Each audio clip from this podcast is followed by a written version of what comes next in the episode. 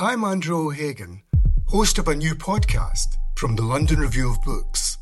It's about the bloodiest and most controversial event of the Falklands War the sinking of the General Belgrano. Margaret Thatcher was accused of a war crime. The truth would only emerge in the pages of a private diary. This is the Belgrano Diary. Listen wherever you get your podcasts. Twice, twice, Good evening. Um, thank you first to the LRB for inviting me here tonight. It is an incredibly intimidating honor. um, and thank you to the British Museum for hosting and for all of you for coming on Valentine's Day. Happy Valentine's Day. Um, I timed this out, it's a little bit over an hour, so I hope you'll bear with me.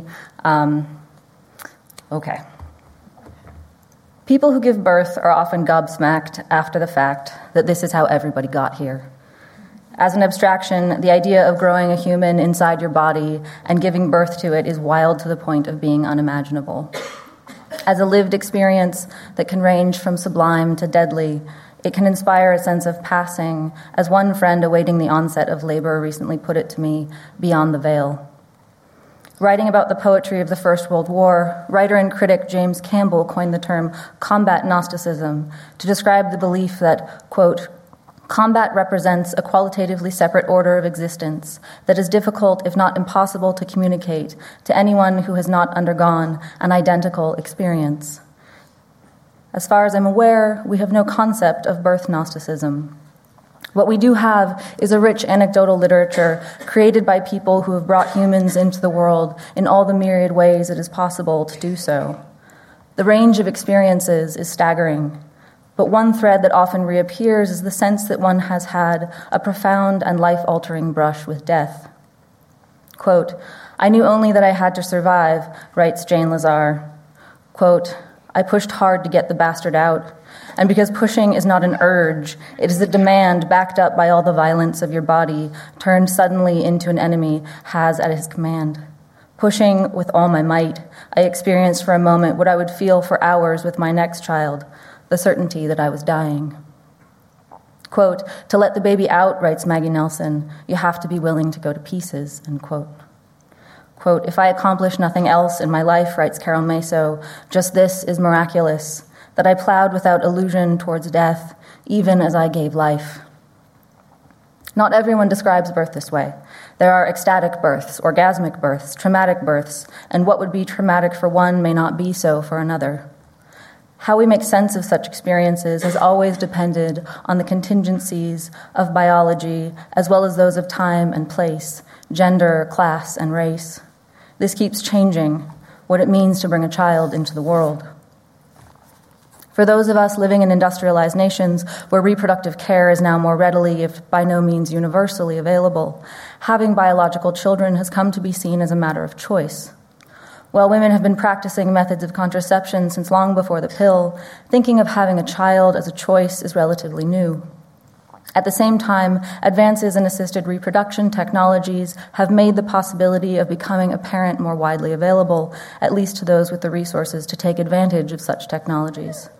The mechanics of gestation and birth have been transformed by in vitro fertilization and egg freezing techniques. Today, a pregnant person may be hetero or queer, without a partner or with many partners. They may be a surrogate gestating a fetus for friends or for paying customers. They may be a trans man or identify as non binary. Recently in Sweden, the first baby was born to a woman whose pregnancy was made possible by transplanting her mother's uterus into her body. The baby gestated in the same womb that had gestated the baby's mother.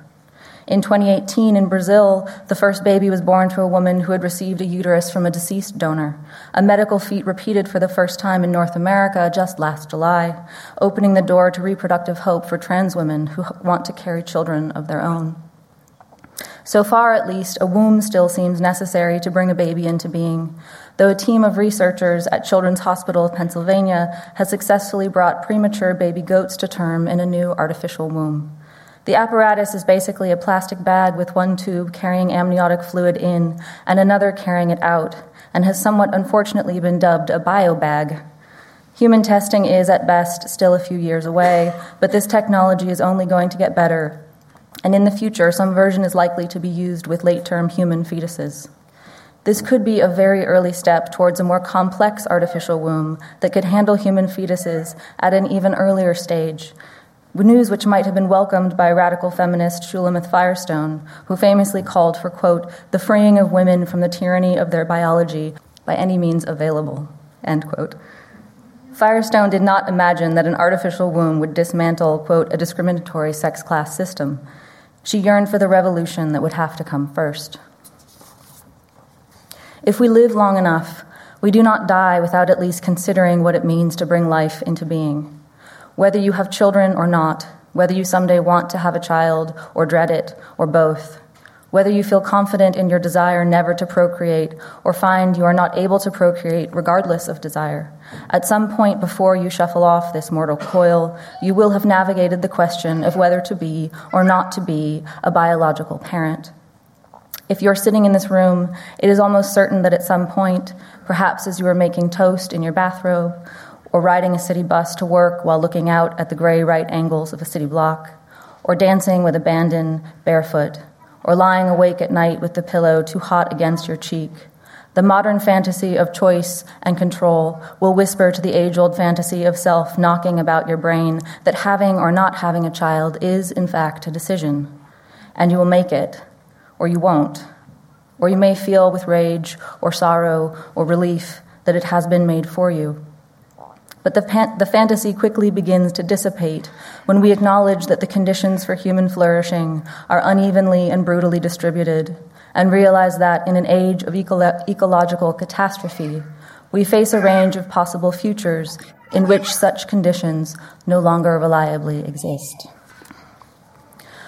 One evening last year, Democratic Representative Alexandria Ocasio Cortez was chopping vegetables in her kitchen while speaking to her 2.5 million Instagram followers via livestream.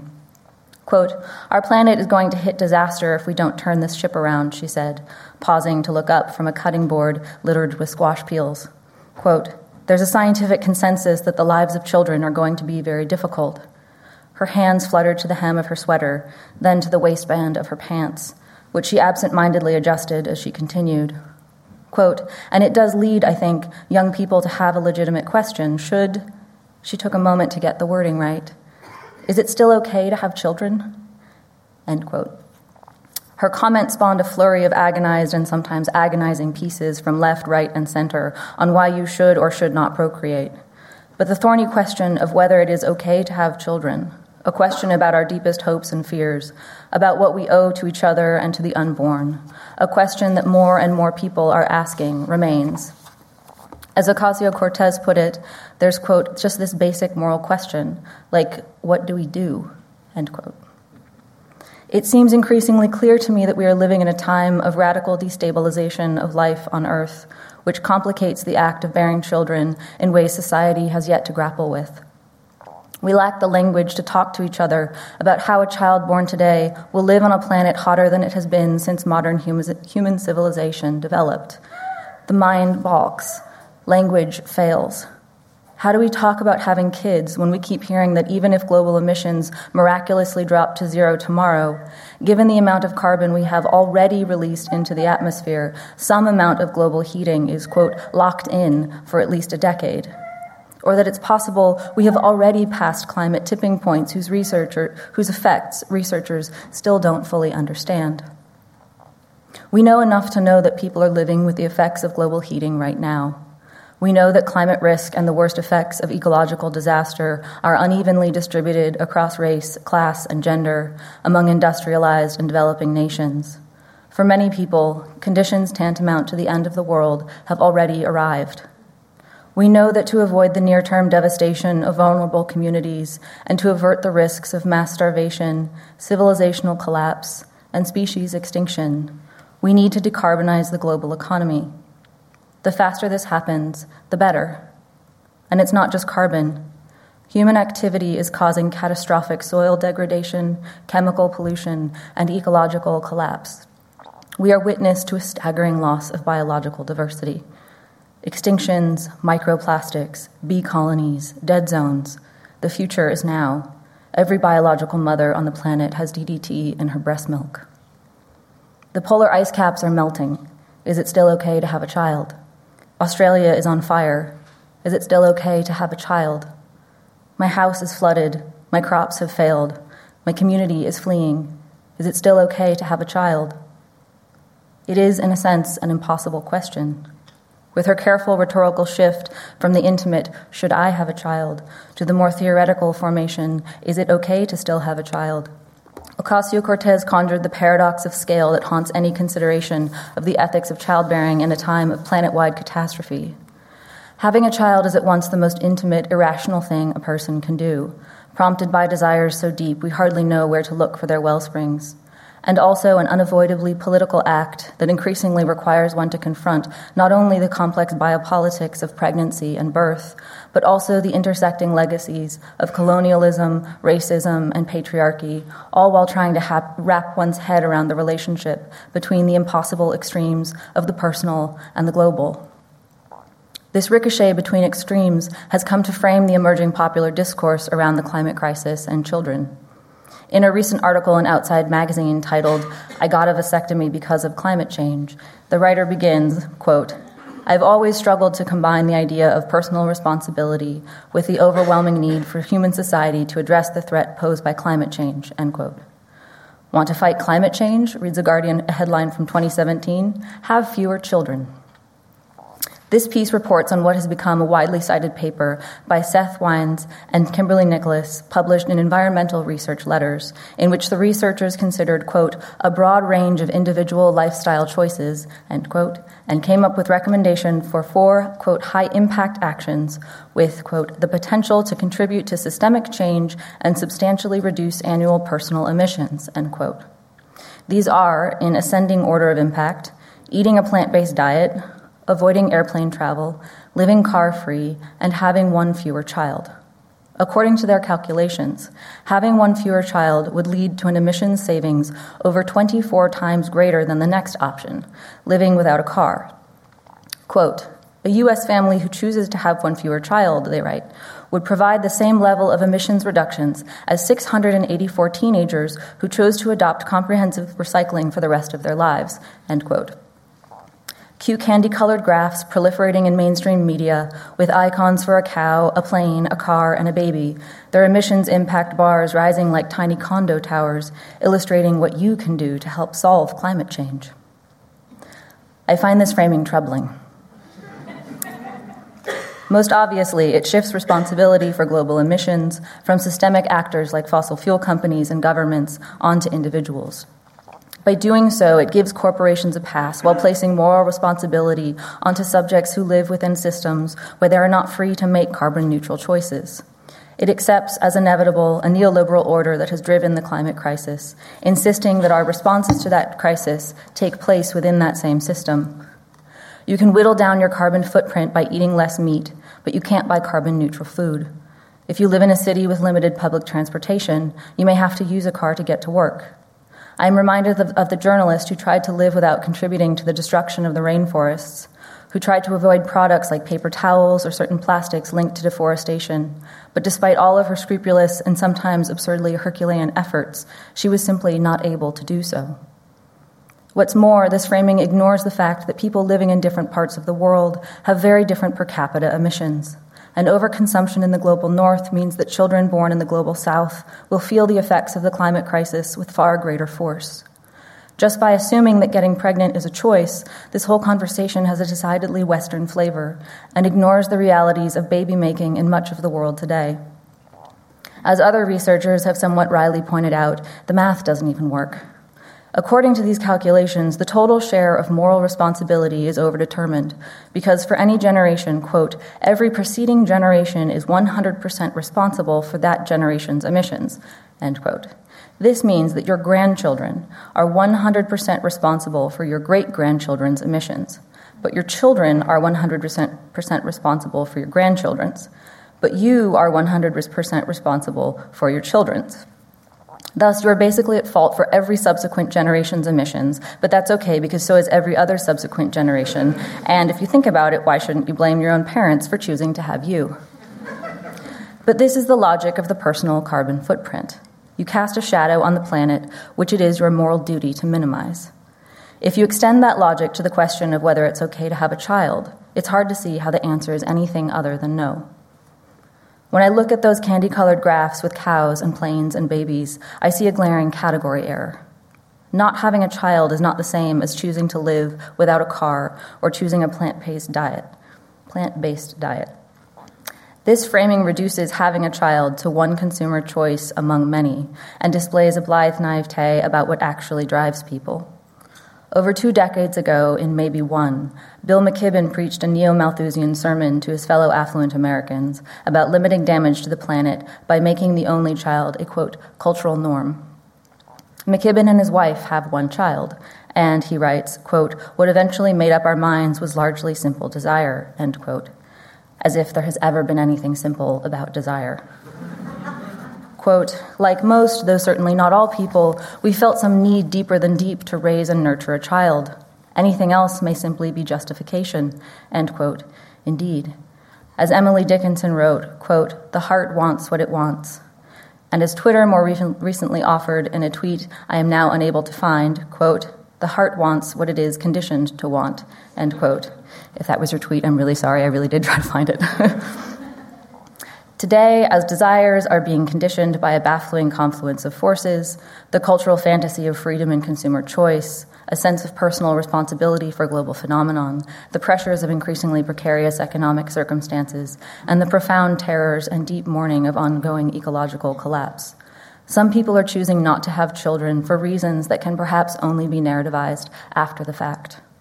Some say they don't want to bring a child into a devastated world, or that they don't want to harm the planet, or that they can't stomach the idea of watching their own child suffer in a degraded future. And then there is the moral imperative to erase that carbon footprint, which has, all, which has much more to do, which has as much to do with care for the environment and for other people as it has to do with relieving the misplaced burden of moral responsibility. In wealthy industrialized nations, we are now instructed to be better, greener consumers, to choose well. But do we have meaningful choices? What would it look like if we did? Just this past November, the logic of the carbon footprint got tangled up in ideas about global human population in ways that, for me, set off alarm bells. The idea that unchecked population growth heralds disaster is most often traced back to the English cleric and political economist Thomas Malthus, who warned in the late 1700s that, quote, the power of population is so superior to the power of the earth to produce substance for man that premature death must in some shape or other visit the human race. In an essay on the principle of population, Malthus observed that when food production increased, standards, standards of living temporarily went up, which led in turn to population growth, thus decreasing standards of living once again. In other words, humans tend to use abundant resources to create more humans rather than to ensure high standards of living. In time, he argued, population would grow until there was not enough food, so people would starve. Only the strong would survive. Malthusian thinking led scientists, economists, policymakers, and indeed whole populations to embrace social Darwinism and eugenics, resulting in the British Poor Laws, China's one child policy, and programs of forced sterilization in countries around the world. In Puerto Rico, between 1936 and the mid 1960s, the US government cited growing population of the poor and unemployed as a reason to sterilize nearly 35% of all women of childbearing age. I am reminded of the Dickens character in Ebenezer Scrooge, Dickens' character, Ebenezer Scrooge, who puppets Malthusian thinking when he says of people living in poverty, quote, if they would rather die, they had better do it and decrease the surplus population. More recently, fears for the future of humanity and agonized ethical debates over whether people should have children were reignited by Stanford professor Paul Ehrlich, whose 1968 bestseller, co written with his uncredited wife Anne, the population bomb, predicted there would not be enough food to support humanity within a matter of years. Um, they predicted that famines in the 1970s would kill hundreds of millions of people. The only solution to this impending horror, they said, was strict birth control measures. Quote, We must have population control at home, the Ehrlichs wrote, hopefully through a system of incentives and penalties, but by compulsion if voluntary methods fail. The birth rate must be brought into balance with the death rate, or mankind will breed itself into oblivion. End quote. As feminist scholar Sarah Franklin has pointed out, even Shulamith Firestone took demographers at their word and described the issue of global population as, quote, a genuine ecological problem with which no number of fancy arguments and bogey statistics can erase, end quote. The Ehrlich's most dire predictions did not come to pass, not because their calculations were flawed, but because they couldn't predict the future. The new technologies of the Green Revolution, which included new grain hybrids, irrigation systems, fertilizers, and pesticides, enabled a massive surge in global food production, averting global famines. But Malthusian thinking has never really been laid to rest. In 2012, reports from Uzbekistan revealed a pattern of forced sterilization for women who had two, or in some cases, three children, as part of efforts to keep population down. Women who are HIV positive have been subject to forced sterilization, and sterilization is still required for trans people seeking legal recognition in Japan. After Hurricane Katrina, one Louisiana state representative proposed paying people who receive state assistance $1,000 in exchange for being sterilized. He couched the proposal in terms of reducing the number of poor people and solving the problem of multiple generations on welfare, citing budgetary concerns and the likelihood of more frequent hurricanes. This past November, Malthusian thinking converged with the carbon footprint in a statement published in the journal Bioscience, in which over 15,000 scientists working in fields other than climate science declared a climate emergency. Quote, the climate crisis has arrived and is accelerating faster than most scientists expected. It is more severe than anticipated, threatening natural ecosystems and the fate of humanity, end quote. The authors point to the risks of irreversible climate tipping points and outline three broad and fairly vague steps that could be taken now to reduce risk. Their concerns followed from a 1992 report that warned, quote, great change is required if vast human misery is to be avoided and our global home on this planet is not to be irretrievably, irretrievably mutilated, end quote. And that highlighted, quote, the pressures resulting from unrestrained population growth, end quote. When ecologist William Ripple, the lead author of what has been called the second warning, was interviewed by Business Insider, he said, quote, If an individual is concerned about climate change, three things to consider include one, reducing use of fossil fuels, two, eating mostly a plant based diet, and three, having fewer children. It is true that ecological limits are real. Without trees, everybody dies. Without fresh water, everybody dies. Since 1900, since 1900, global population has more than doubled, while the renewable supply of fresh water has fallen, is distributed uneven, unevenly, and much of it is wasted, polluted, and unsustainably managed. Today, nearly half of humanity faces conditions of chronic water stress or scarcity, which will only worsen as the climate crisis unfolds.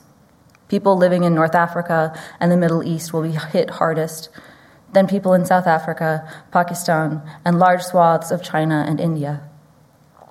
Meanwhile, the total amount of land used to grow food has remained about the same, which means the amount of cropland per person on the planet has decreased by at least half.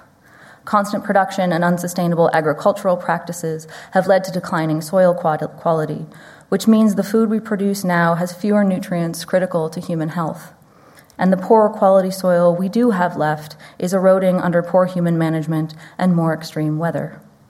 One of the great boons of the Green Revolution, fertilizer, increases crop yields, if rarely essential nutrients, but it requires massive inputs of non renewable resources, including fossil fuels and key minerals like phosphorus. Phosphorus, a non renewable mineral found in phosphate rock, is essential to all life on Earth. While phosphorus can be recycled, it is currently being depleted at accelerating rates, which has led to fears of imminent peak phosphorus, as well as fears of phosphorus shortages due to geopolitical instability around regions like Morocco and China where the mineral is mined. There are currently about 7.8 billion people on the planet, and demographers predict that number will rise to roughly 10.9 billion by the end of this century. For some, the re- relationship between global human population and ecological limits leads to visions of a world with fewer humans. In Staying with the Trouble, radical feminist icon Donna Haraway suggests the increase in global population expected over the 21st century will, quote, make demands that cannot be borne without immense damage to humans and non human beings across the earth, end quote and she looks hopefully toward, quote, personal, intimate decisions to make flourishing and generous lives without making more babies, end quote. Here and in a collection co edited with Adele E. Clarke called Making Kin, Not Population, Haraway imagines an ecotopia of collective, non racist, non coercive kinnovation. She muses that, quote, maybe the human people of this planet can again be numbered two or three billion or so over a couple hundred years from now. The most generous reading of Haraway, a trained biologist who left the field because she didn't believe in the concept of cells, suggests that she values life above all else, that she envisions a world in which thriving ecosystems, with all their interconnectedness and blurred boundaries, are to be valued above any one species. But this utopia is hard to imagine without also thinking about the bloody path that would lead to it. As Jenny Turner responded in the LRB, quote, I was horrified. How can a planet lose seven or eight billion humans over a couple hundred years without events of indiscriminate devastation? When people start thinking about getting rid of other people, which sorts of people does history suggest are usually got rid of first? End quote. This is the same arithmetic that feeds eco fascist fantasies coursing through the online deep green right, and which helped incite mass shooters in Texas and New Zealand. In these darker visions of the future, racial purity will save the planet. Closed borders, veganism, drastically reduced technology, eco fascist death squads, hashtag EFDS. This is an ideology of death that claims to be on the side of life. Quote, what to do when a ship carrying 100 passengers suddenly capsizes and there is only one lifeboat, writes Pentti Linkola, an notorious Finnish polemicist of ecofascism. Quote, when the lifeboat is full, those who hate life will try to load it with more people and sink the lot. Those who love and respect life will take the ship's axe and sever the extra hands that cling to the sides. End quote. Who is extra remains the purview of those holding the axe. Having children is to be tightly regulated. Quote, birth giving must be licensed, he writes.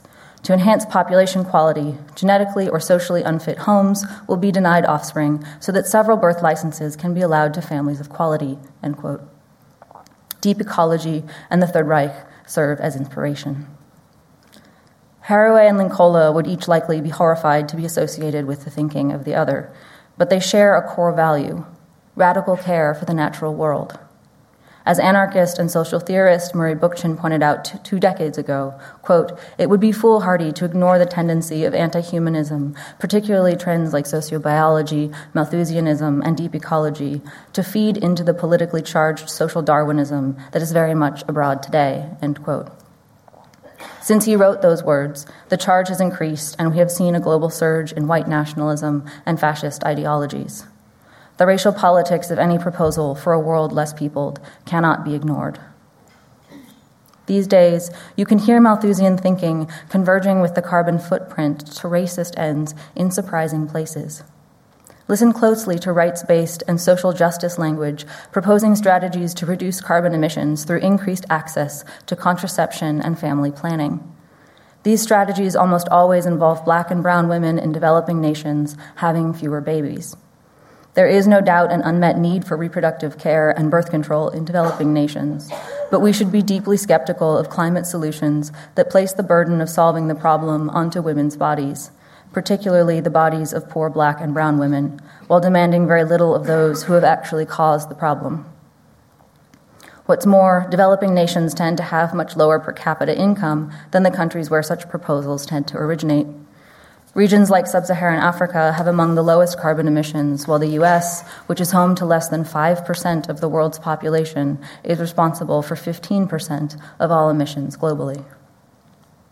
Increasing access to birth control for women in the global south and the goal of redu- with the goal of reducing emissions all but jettisons the possibility of reproductive justice, which supports every woman's right to choose how many children she wants to have. Liberal feminism and reproductive rights advocates speak of the right to family planning, focusing on the right not to have children as a form of resistance against the constant cultural demand to reproduce. More radical feminisms seek to, con- seek to construct a broader framework that includes people whose reproduction, both biological and cultural, has been brutally discouraged by the same systems that support reproduction by others. Quote, not making babies is never much related to the objective of building counterpower, writes Sophie Lewis in a response to Haraway in Viewpoint magazine. Quote, even if universal flourishing is easier to imagine when fewer humans are in the picture, desiring fewer humans is a terrible starting point for any politics that hopes to include, let alone center, those of us for whom making babies has often represented a real form of resistance. Today, in Palestine, for example, some women whose husbands have been imprisoned use sperm smuggled out to get pregnant. Perhaps instead of keeping a narrow focus trained on the right not to have children, a feminism informed by the climate crisis would focus on the right to raise children in a healthy environment.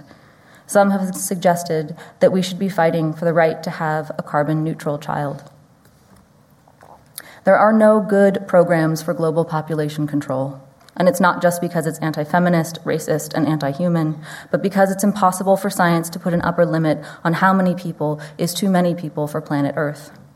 Any attempt to calculate the planet's so called carrying capacity is highly controversial because the relationship between population and environment relies on a complex interplay of intermediary forces, including institutions, markets, technology, and patterns of consumption that is not well understood. In other words, it's not just the total number of humans that matters, but how humans organize to use available resources. Today, by most metrics, we're doing terribly. The systems in place have already proved incapable of meeting the needs of the global population. According to the UN, 820 million people are suffering from hunger, and every year, hundreds of thousands of people die of starvation. At the same time, the USDA estimates that in the US alone, 30 to 40 percent of food is wasted. Calories dumped from various points along the supply chain into landfill, along with the energy, water, and labor required to produce them. We know that limits exist. Resources are finite, and we could be closer than we think to some boundaries we don't want to cross. But it's dangerous to assume we know with any specificity what those limits are and to start curbing births or lives accordingly. If placing the responsibility for the climate crisis on individuals is wrong headed, placing it on all of humanity is barbarous.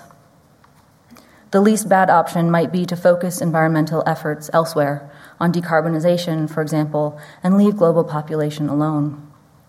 Since the 1960s, the rate of population growth has been slowing, and demographers now predict that by the end of the century, for the first time in human history, the world's population will stop growing altogether.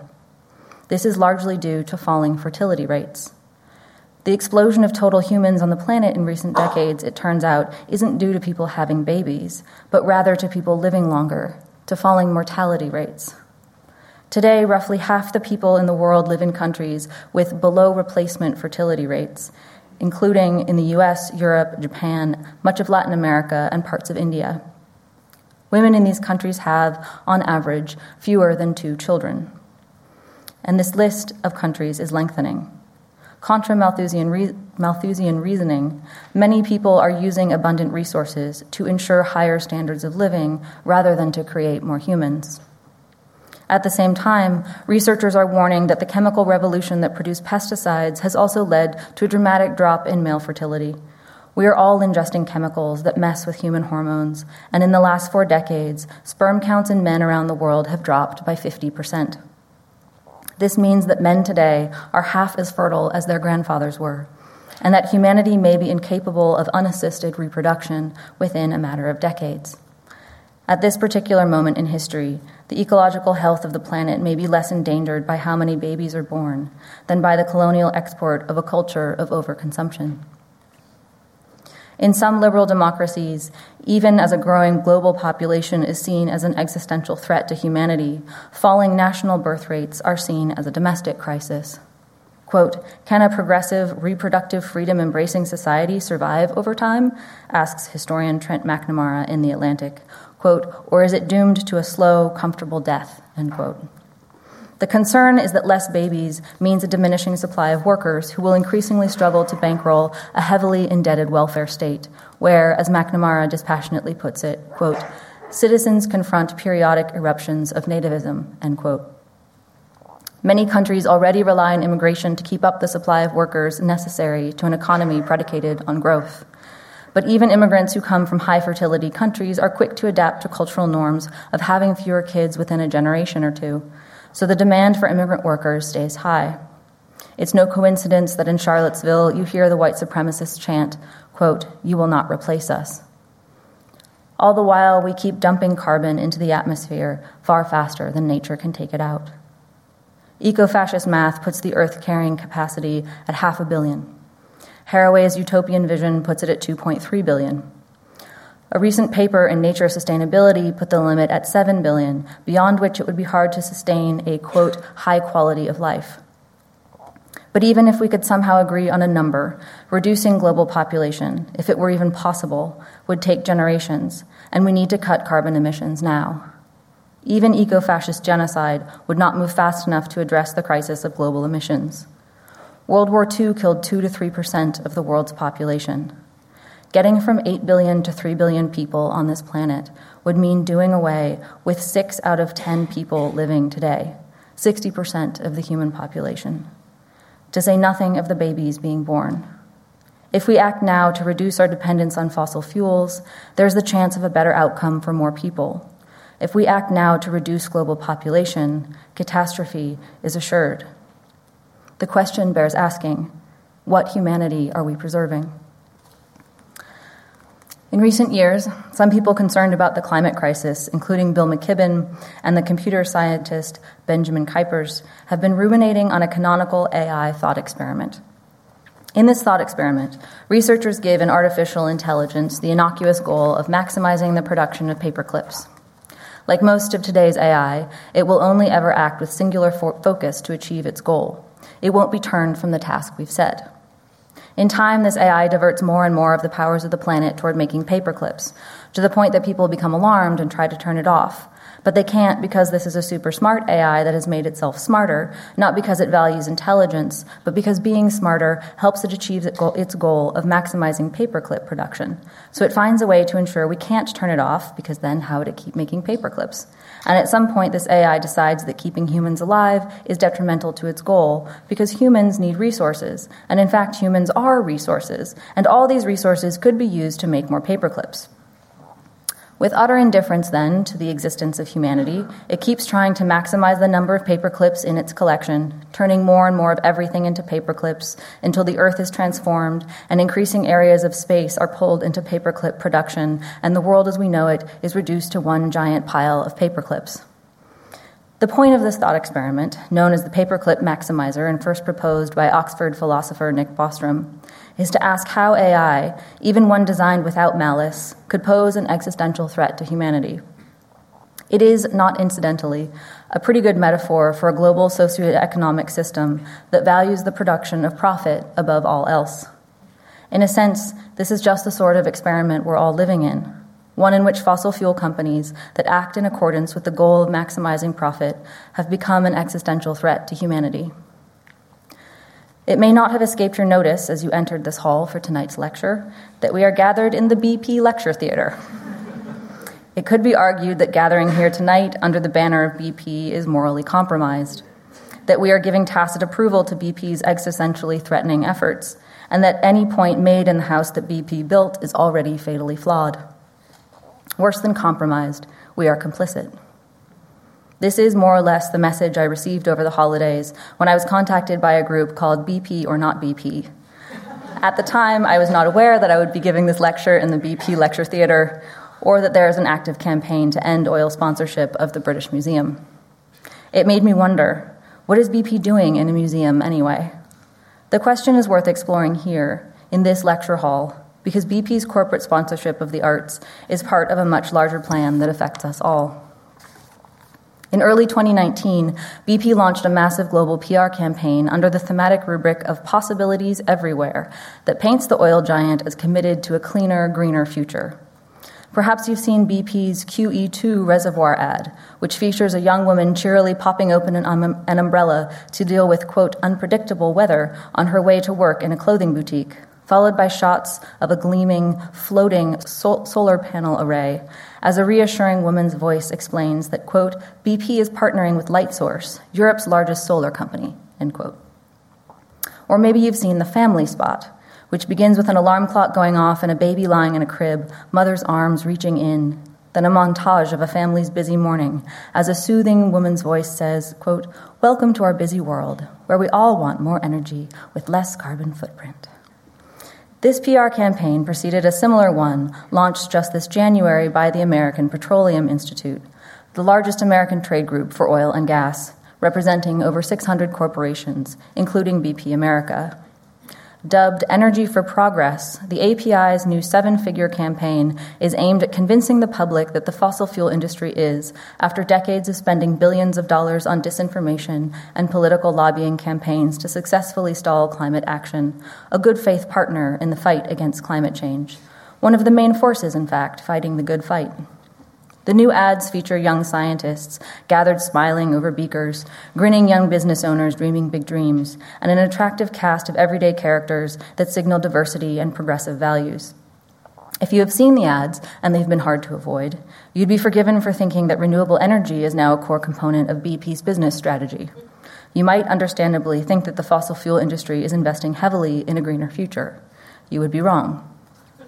The International Energy Agency, which keep keeps tabs on all the major players in the industry, released a report last month that belies all the smiling young scientists in white lab coats and semi erotic shots of solar grids and slowly rotating wind turbines. Renewable energy and carbon capture technologies currently represent slightly less than 1% of the industry's investments. BP does slightly better than some of its competitors, with clean energy amounting to about 3% of the company's total capital expenditure program. While environmentalist groups have long accused the fossil fuel industry of greenwashing, these new PR campaigns grossly misrepresent what fossil fuel companies actually do, and what internal documents confirm they plan to continue doing far into the future, which is extracting and selling increasing amounts of fossil fuels. In Major Projects 2019, BP reports that in 2018, it started seven major oil and gas projects, up from six the year before, which will, quote, make a huge contribution to the 900,000 barrels of oil equivalent per day of new production. BP, to be fair, has been interested in renewables for decades. They just can't figure out how to make them profitable. As outgoing CEO Bob Dudley, who retired last week, told Axios in 2018, quote, if someone said, here's $10 billion, go invest it in these new te- energy technologies, for the good of our shareholders, we're not confident enough to be able to do that yet, end quote. Which is sort of the point. If the interests of shareholders, the goal of maximizing profit, comes into conflict with the public good, profit always wins. The problem is not just BP, this problem is structural. BP is legally obligated to act in its shareholders' interests not to maximize profit would be illegal. In a sense, we can see embodied in fossil fuel companies the problem that both Haraway and Linkola are trying to solve the problem of how to circumvent the suicidal logic of the profit motive. While Haraway and Linkola end up choosing to embrace different kinds of anti humanism, fossil fuel companies have no choice. Under modern capitalism and corporate law, they have to choose profit. They have to be anti human. The one thing that differentiates these companies from the paperclip maximizer is that they can't keep making profit and also do away with humanity altogether. Oil companies need workers and they need consumers. So the profit motive is driving them toward their own destruction as well. Which is not to say it would be pro human if these companies should cease to exist tomorrow. We depend on the energy they provide for food, clean water, light, and so much more.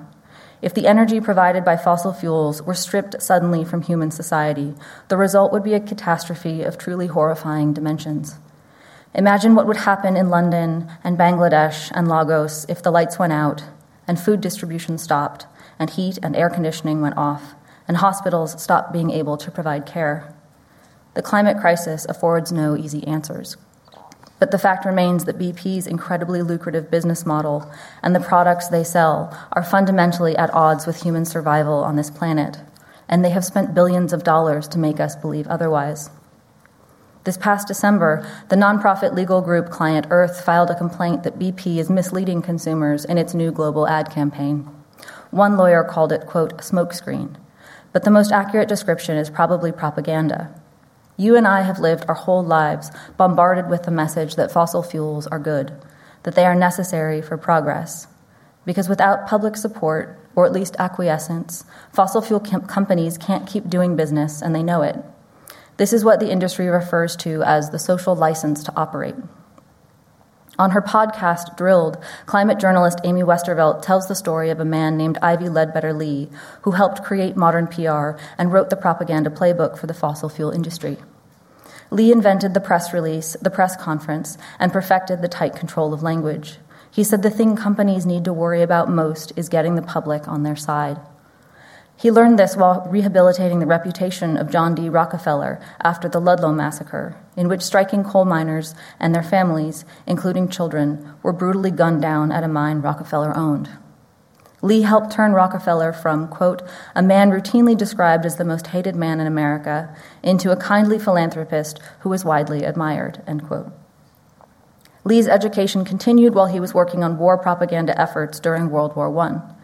As Westervelt explains, the experience taught him that if you can pool together enough resources into a big group that can't be tracked, you can wage a multi front, quote, all out psychological war that's impossible to beat, end quote. After the war, Lee worked with the head of Standard Oil of New Jersey, which later became ExxonMobil, to form API. API is the same trade organization representing over 600 oil companies, now spending billions of dollars on that new PR campaign. But it's not just ads. Fossil fuel propaganda goes wide and deep. According to environmental sociologist Robert Brulle, the fossil fuel industry has been running educational outreach in American elementary and secondary schools since at least the 1960s. Which is to say, fossil fuel companies have spent billions of dollars on a multi generational propaganda campaign to make us believe that the world cannot exist without them. They have also worked hard to avoid accountability for the climate crisis. In fact, it was BP that first popularized the idea of the personal carbon footprint. In 2005, they launched a US media campaign costing over $100 million per year that featured the personal carbon footprint, which cleverly deflected responsibility for combating climate change away from the company and onto the individual consumer. They even created an online calculator where you could tally up your own personal footprint. Since then, carbon calculators have proliferated. You'll find them on sites like Choose Climate, Climate Care, and Resurgence. As one Guardian article helpfully advised, quote, having derived an estimate from your carbon footprint, you'll need to think about how to trim it, end quote. The article offers no advice on how you might hold fossil fuel companies accountable. On the BP Education Services webpage, the part of their website targeted to school children, there is a quote, carbon footprint toolkit designed for kids that includes, quote, an interactive activity on the topic of carbon footprints and how energy use and climate change are connected, end quote, as well as a tool to calculate the carbon footprint of your school. In other words, the narrative that you personally are responsible for the climate crisis has been carefully crafted and drilled into you by the fossil fuel industry. In October 2019, BP rolled out a new carbon footprint calculator. The embrace of personal choice as a climate solution could be described as a shrewd business practice, and also as a failure of imagination on our part. Though it could be argued that fossil fuel companies are astonishingly good at imagining the future.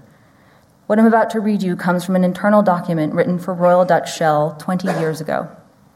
Called Group Scenarios 1998 to 2020, it sketches out two possible scenarios for the future as imagined from the vantage point of 1998, one of which describes a world that sounds eerily familiar. Quote, Following the storms, a coalition of environmental NGOs brings a class action suit against the US government and fossil fuel companies on the grounds of neglecting what scientists, including their own, have been saying for years that something must be done a social reaction to the use of fossil fuels grows, and individuals become vigilante environmentalists in the same way a generation earlier they had become fiercely anti tobacco. Direct action campaigns against companies escalate. Young consumers, especially, demand action. End quote.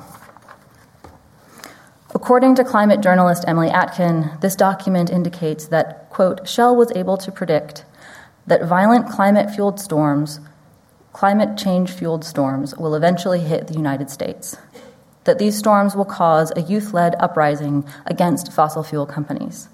that the youth uprising will seek to hold fossil fuel companies financially accountable for damages caused by those storms, that a lawsuit will be filed against fossil fuel companies seeking said damages, that the lawsuits will argue fossil fuel companies knew their products would cause catastrophic climate impacts and ignored it, and that this movement will closely resemble the anti tobacco movement. This was 20 years ago. In other words, Atkin writes, quote, Shell not only knew about the massive harm its business model posed to life on Earth, Shell knew for decades how the harm their products caused could change the political, legal, and cultural landscape. They're not scared, she writes, they're prepared. As Shell's document has it, quote, reputation is key to success. Corporations will, in the future they have imagined, have to respond to climate change with exactly the kind of propaganda that we're seeing today. They will need to convince people they are, quote, making the world a better place, in square, scare quotes, by spreading market capitalism, encouraging political pluralism, providing employment, and modeling cultural diversity and environmental concern wherever they go, end quote. Today, in a real world that looks a lot like Shell's imagined scenario, fossil fuel companies are trying to thread a nearly impossible needle to appear serious about addressing the climate crisis while planning for a future of increased demand. In 2008, BP announced it would try to generate enough carbon emission reductions by 2025 to, quote, ensure that as our business grows, our carbon footprint does not, end quote. Just two days ago, the new CEO of BP, Bernard Looney, yes, that's his actual name, made a surprising announcement. He said that the company will, quote, stop corporate reputation advertising as part of a new pledge to become a net zero company by 2025.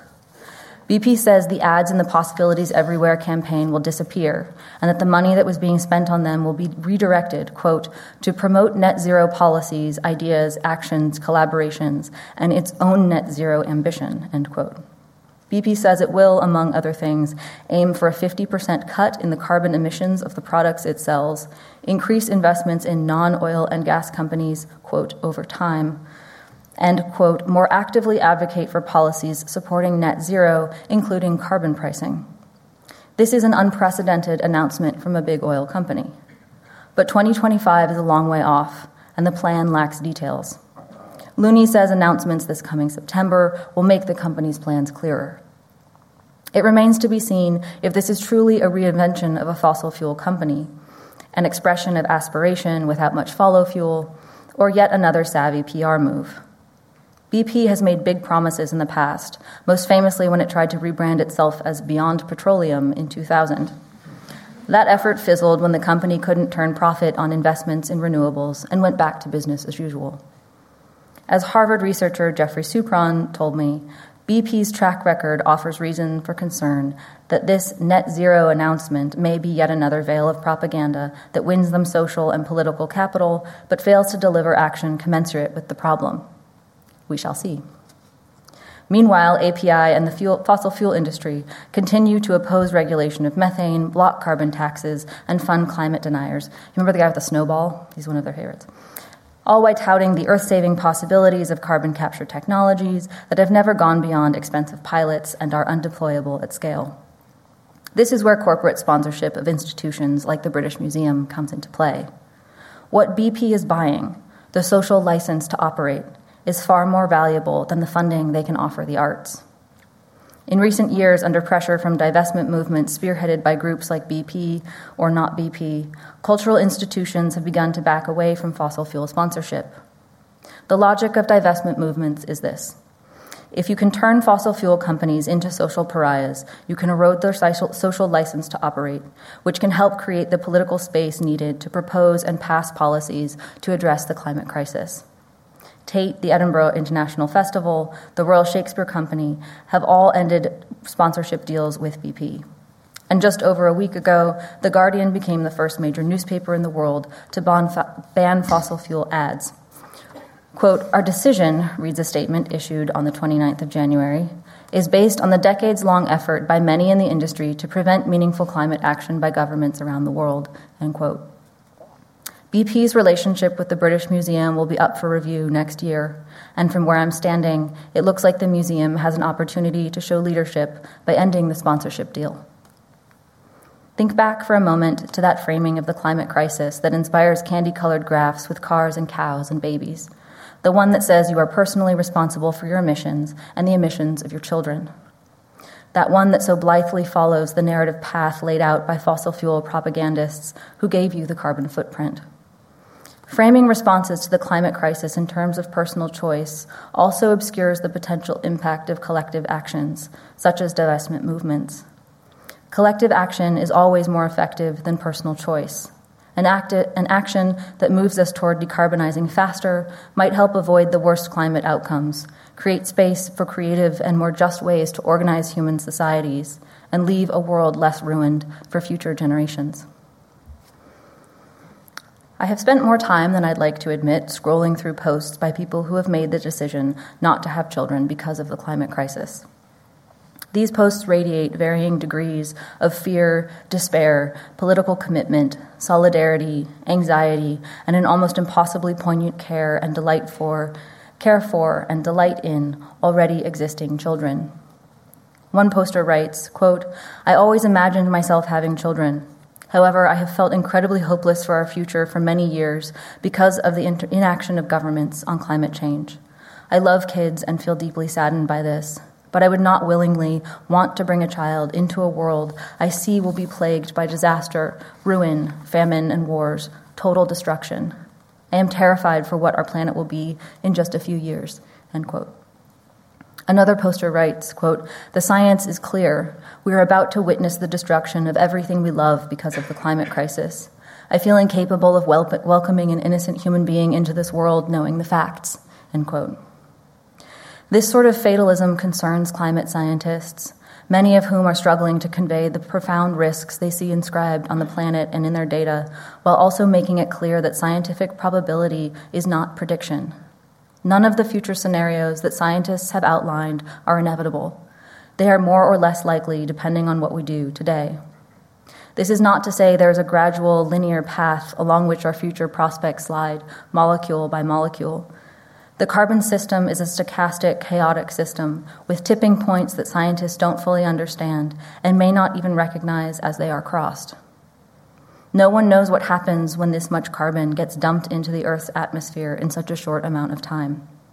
Even the effects of the carbon we have already released remains unknown. According to one widely cited study, there's a 13% chance that we are already committed to 1.5 degrees warming by the end of the century, which leaves an 87% chance that we are not.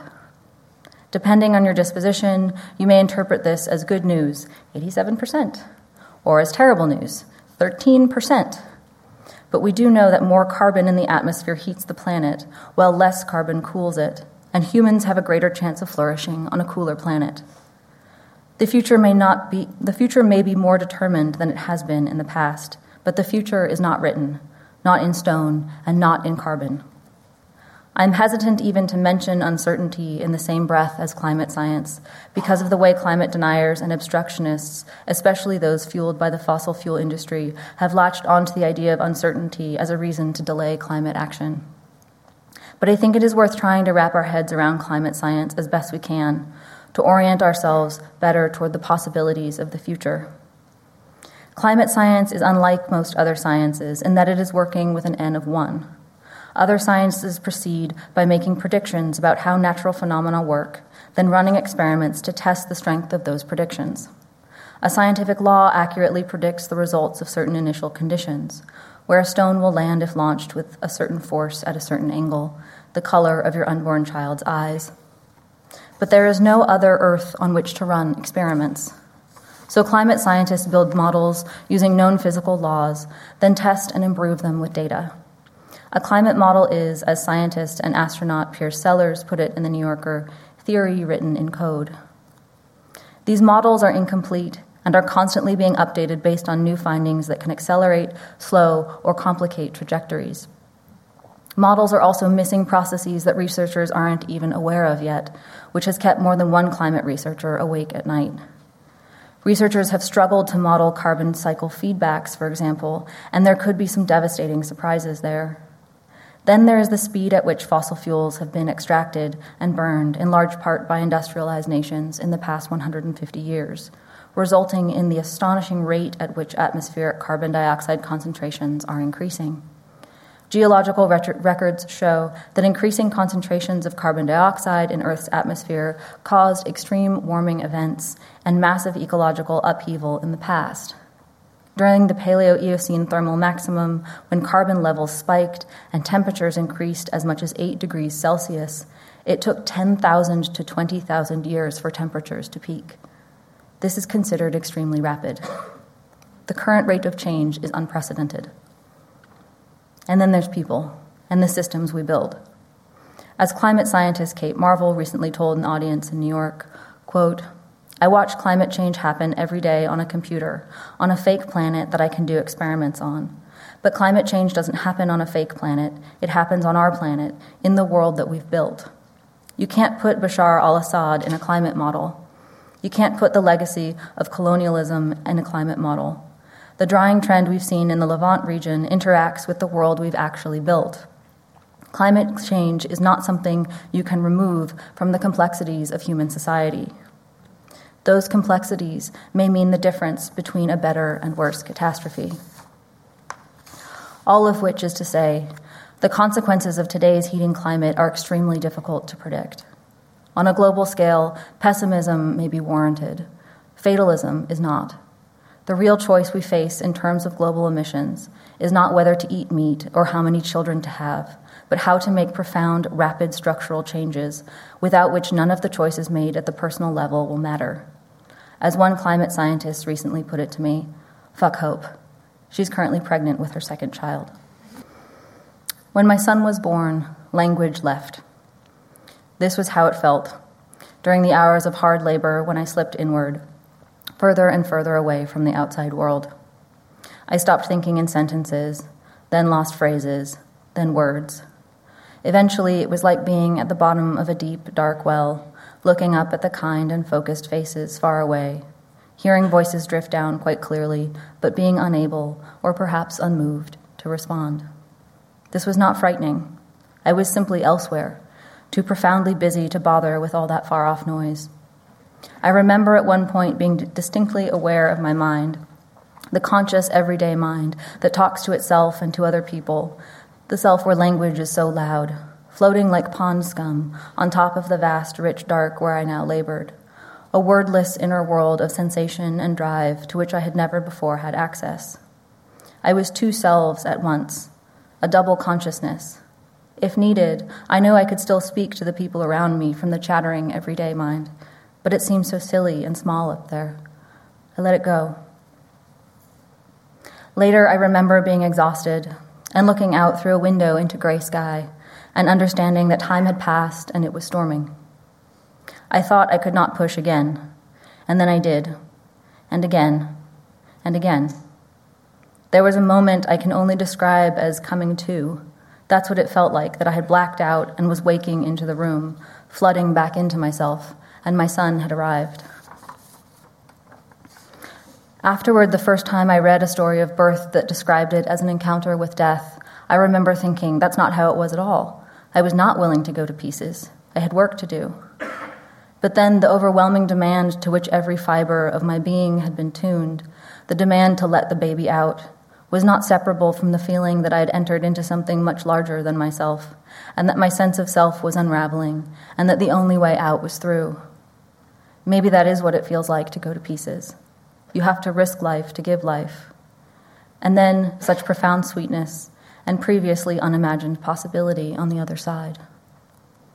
I can understand why some people might see having a child as a turn toward death, a fatal complicity with the death spiral of global fossil capitalism. But for me, having a child has been a commitment to life and a commitment to the possibilities of a human future on this warming planet. It means giving up claims to moral purity, not because nothing matters, but because things do. Quote, Staying open and willing is difficult, writes Louise Erdrich. Very often in labor, one must fight the instinct to resist pain and instead embrace it, move towards it, work with what hurts the most. It is increasingly delusional to believe that global heating will be kept under 2 degrees Celsius. And even if we heroically manage to keep heating below 1.5 degrees, the target set by signatories of the Paris Agreement, almost all of whom are currently blowing past their unenforceable emission reduction commitments, we will still see wrenching ecological and social disruptions. The climate we have right now, the one in which people are facing devastating crop failures, fires, floods, and water shortages, one in which fisheries are collapsing and pollinators are disappearing from increasingly silent springs, one in which millions of people are being forced from their homes in what is already the largest human migration since the last ice age, is the best world for human flourishing we're likely to see in our lifetimes. Everything is going to change. Even the most optimistic scenarios are fraught with uncertainty and potential catastrophe, but also the possibility of a renewed sense of futurity. Before I got pregnant, my partner and I tried to parse the ethics of having a child at such a time. What is the risk to the world, to the child, to us? Was the risk worth taking? And was the alternative a better or worse kind of risk? In the end, not having a child didn't seem for us like a powerful or particularly meaningful response to the realities of a changing climate. It seemed like the to- toxic logic of the carbon footprint, shaping our sense of what was possible and why. Only two babies, Prince Harry assured the readers of British Vogue, following a calculus that says only replace yourself and add no more. Only one, Bill McKibben implores us. The planet needs us to be fewer.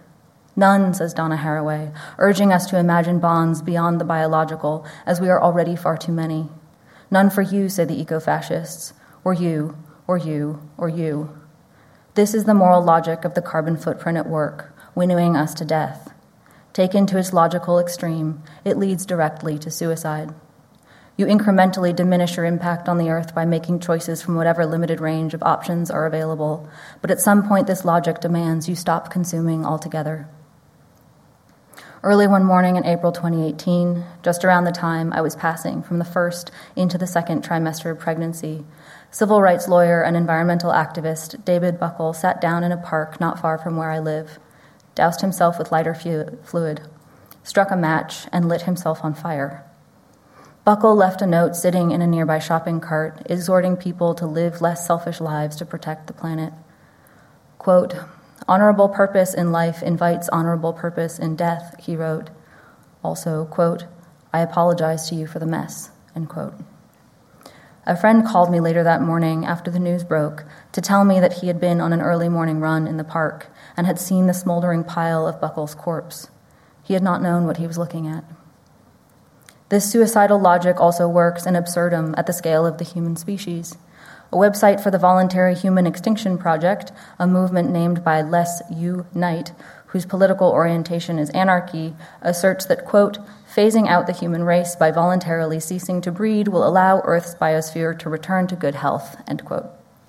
Here, the moral calculus is clear. Quote, the decision to stop reproducing is still the morally correct one. If, like me, you're unwilling to embrace suicide, then you may need to find a way to live somewhere else along a spectrum that ends in death.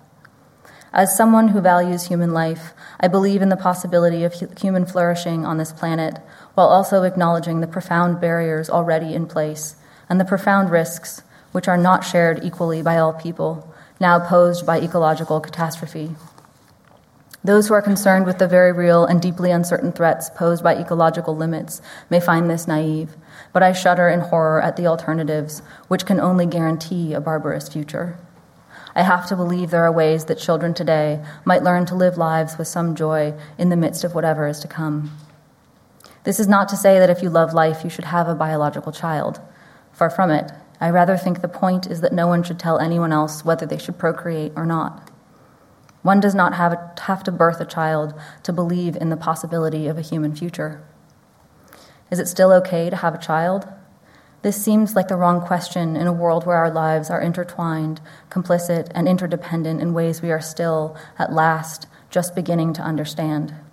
It runs the risk of mistaking agency for power at a moment when the stakes are extremely high. As climate scientists wrote in the journal Nature this past November, evidence is mounting that climate tipping points are more likely to occur, and to occur at lower levels of global heating than previously thought, possibly just one to two degrees. It seems to me that we are right to worry about the future, and to build a better language for what we owe to each other, but not to build a future out of bones. We need language for this the intersection of a desire to have children with the knowledge of the climate crisis. I would like to make a portmanteau, but is there even a word for desire to have a child? Or a word, word for desire to not harm the planet? Or desire to see humans continue into the future? Perhaps what we really need is a word for desire to have a child and also to save the planet, regardless of how irrational such desires might be.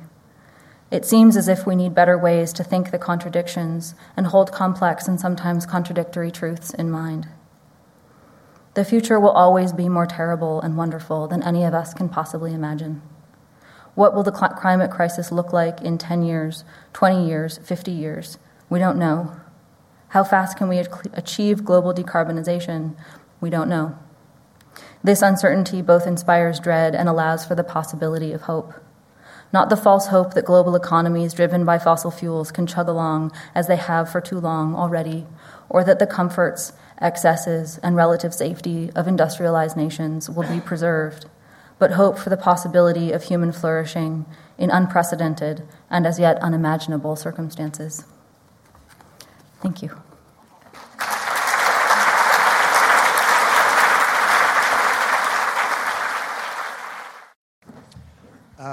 Hello, um, my name is Alistair Currie. I'm the head of campaigns at an organisation called Population Matters.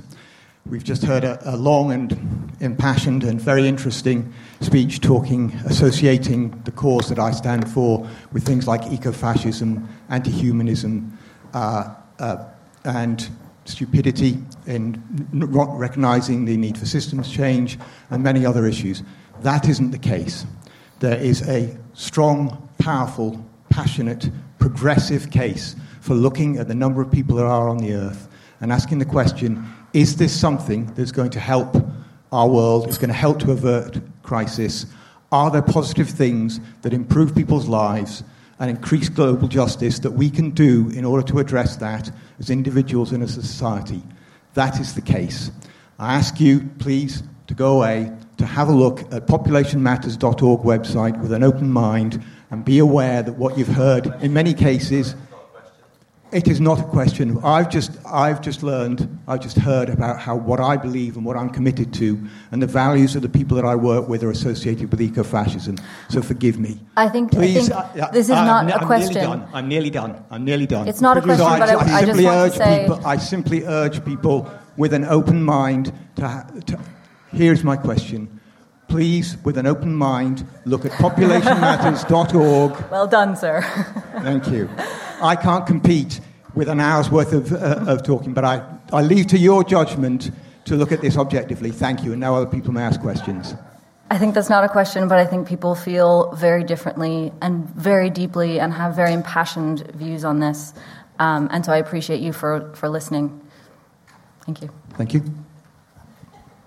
What do you have to, be, to say about? My understanding is that the psychological research suggests that parents, on average, are significantly less happy than non-parents. um, I think that data is fairly robust. um, but actually, I think you will find that um, women, in fact, tend to be less happier than less happy than men, um, and they tend to be less happy in relation to the amount of work that men are also doing in the household to help raise that child.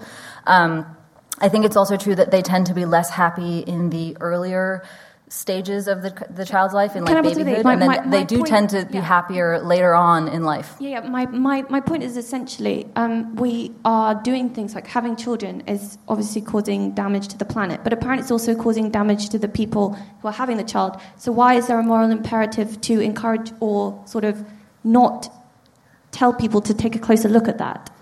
Again, I think it depends on the time scale that you look at. I think that people that do have families and people that are, and I'm going to frame this in a, in a careful way, not just biological children, but people that are well connected to other people in the world, tend to report higher levels of happiness.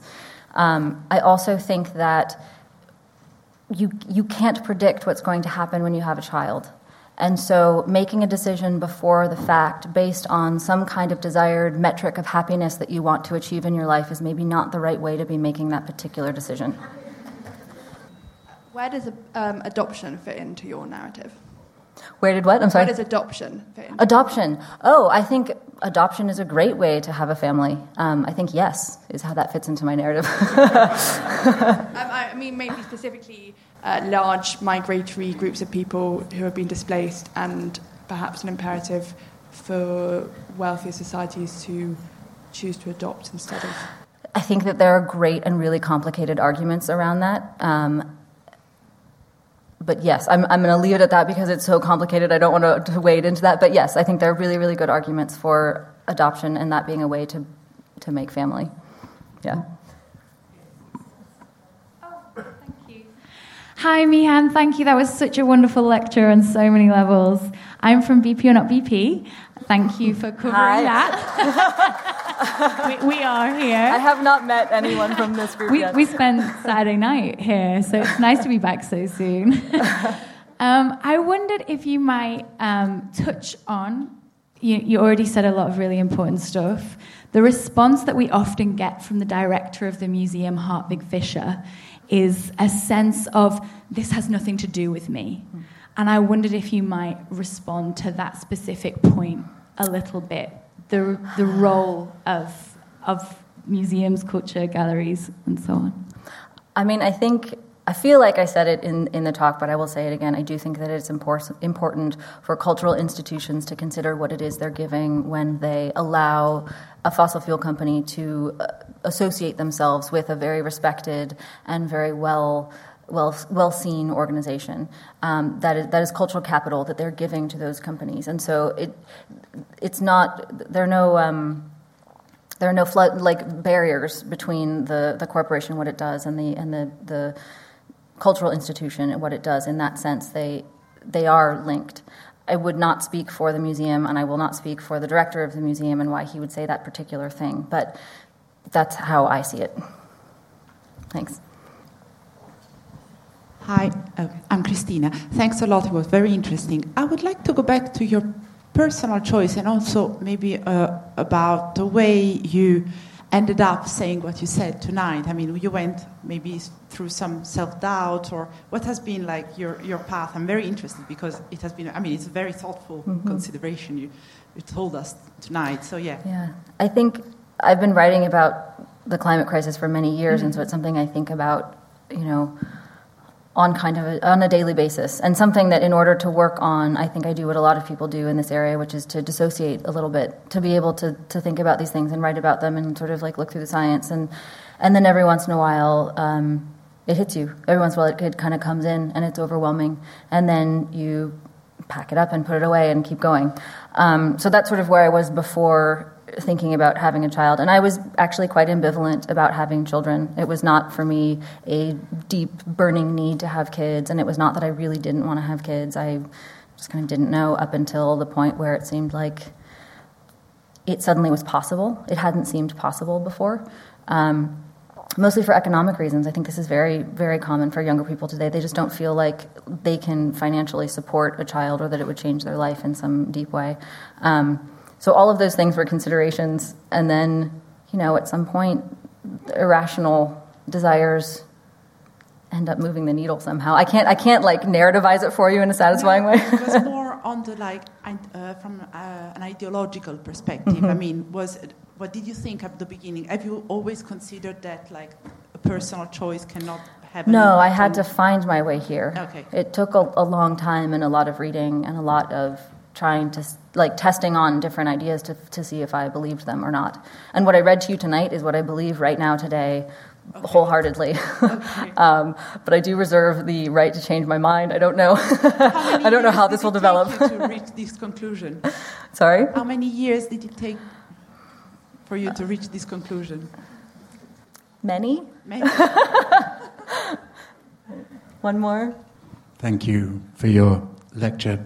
Um, I just sort of had a feel that um, perhaps you were stressing the human a bit more than you know th- the other inhabitants of this planet. That you know it, it is said that our planet is sick, and we have got a sick planet.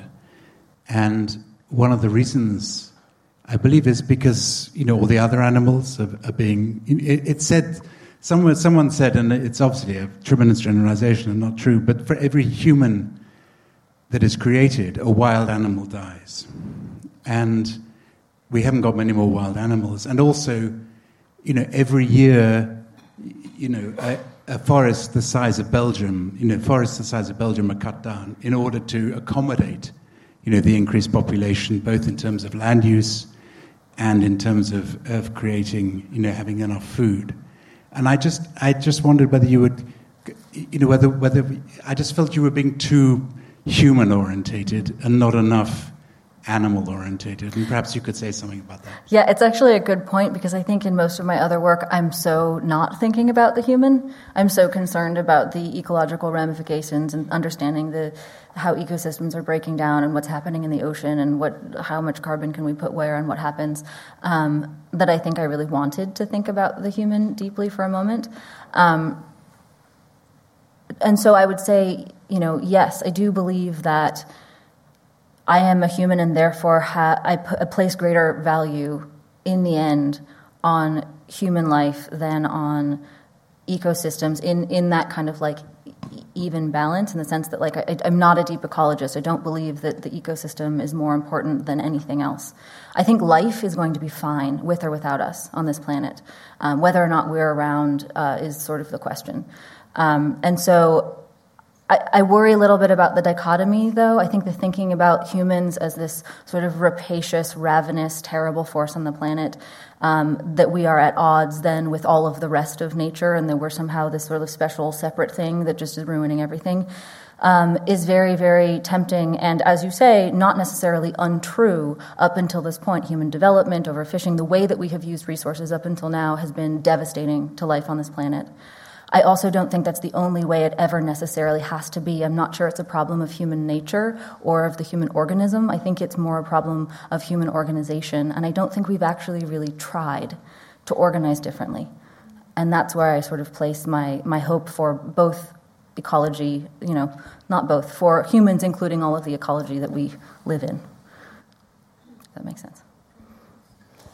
Yeah? Thank you so much.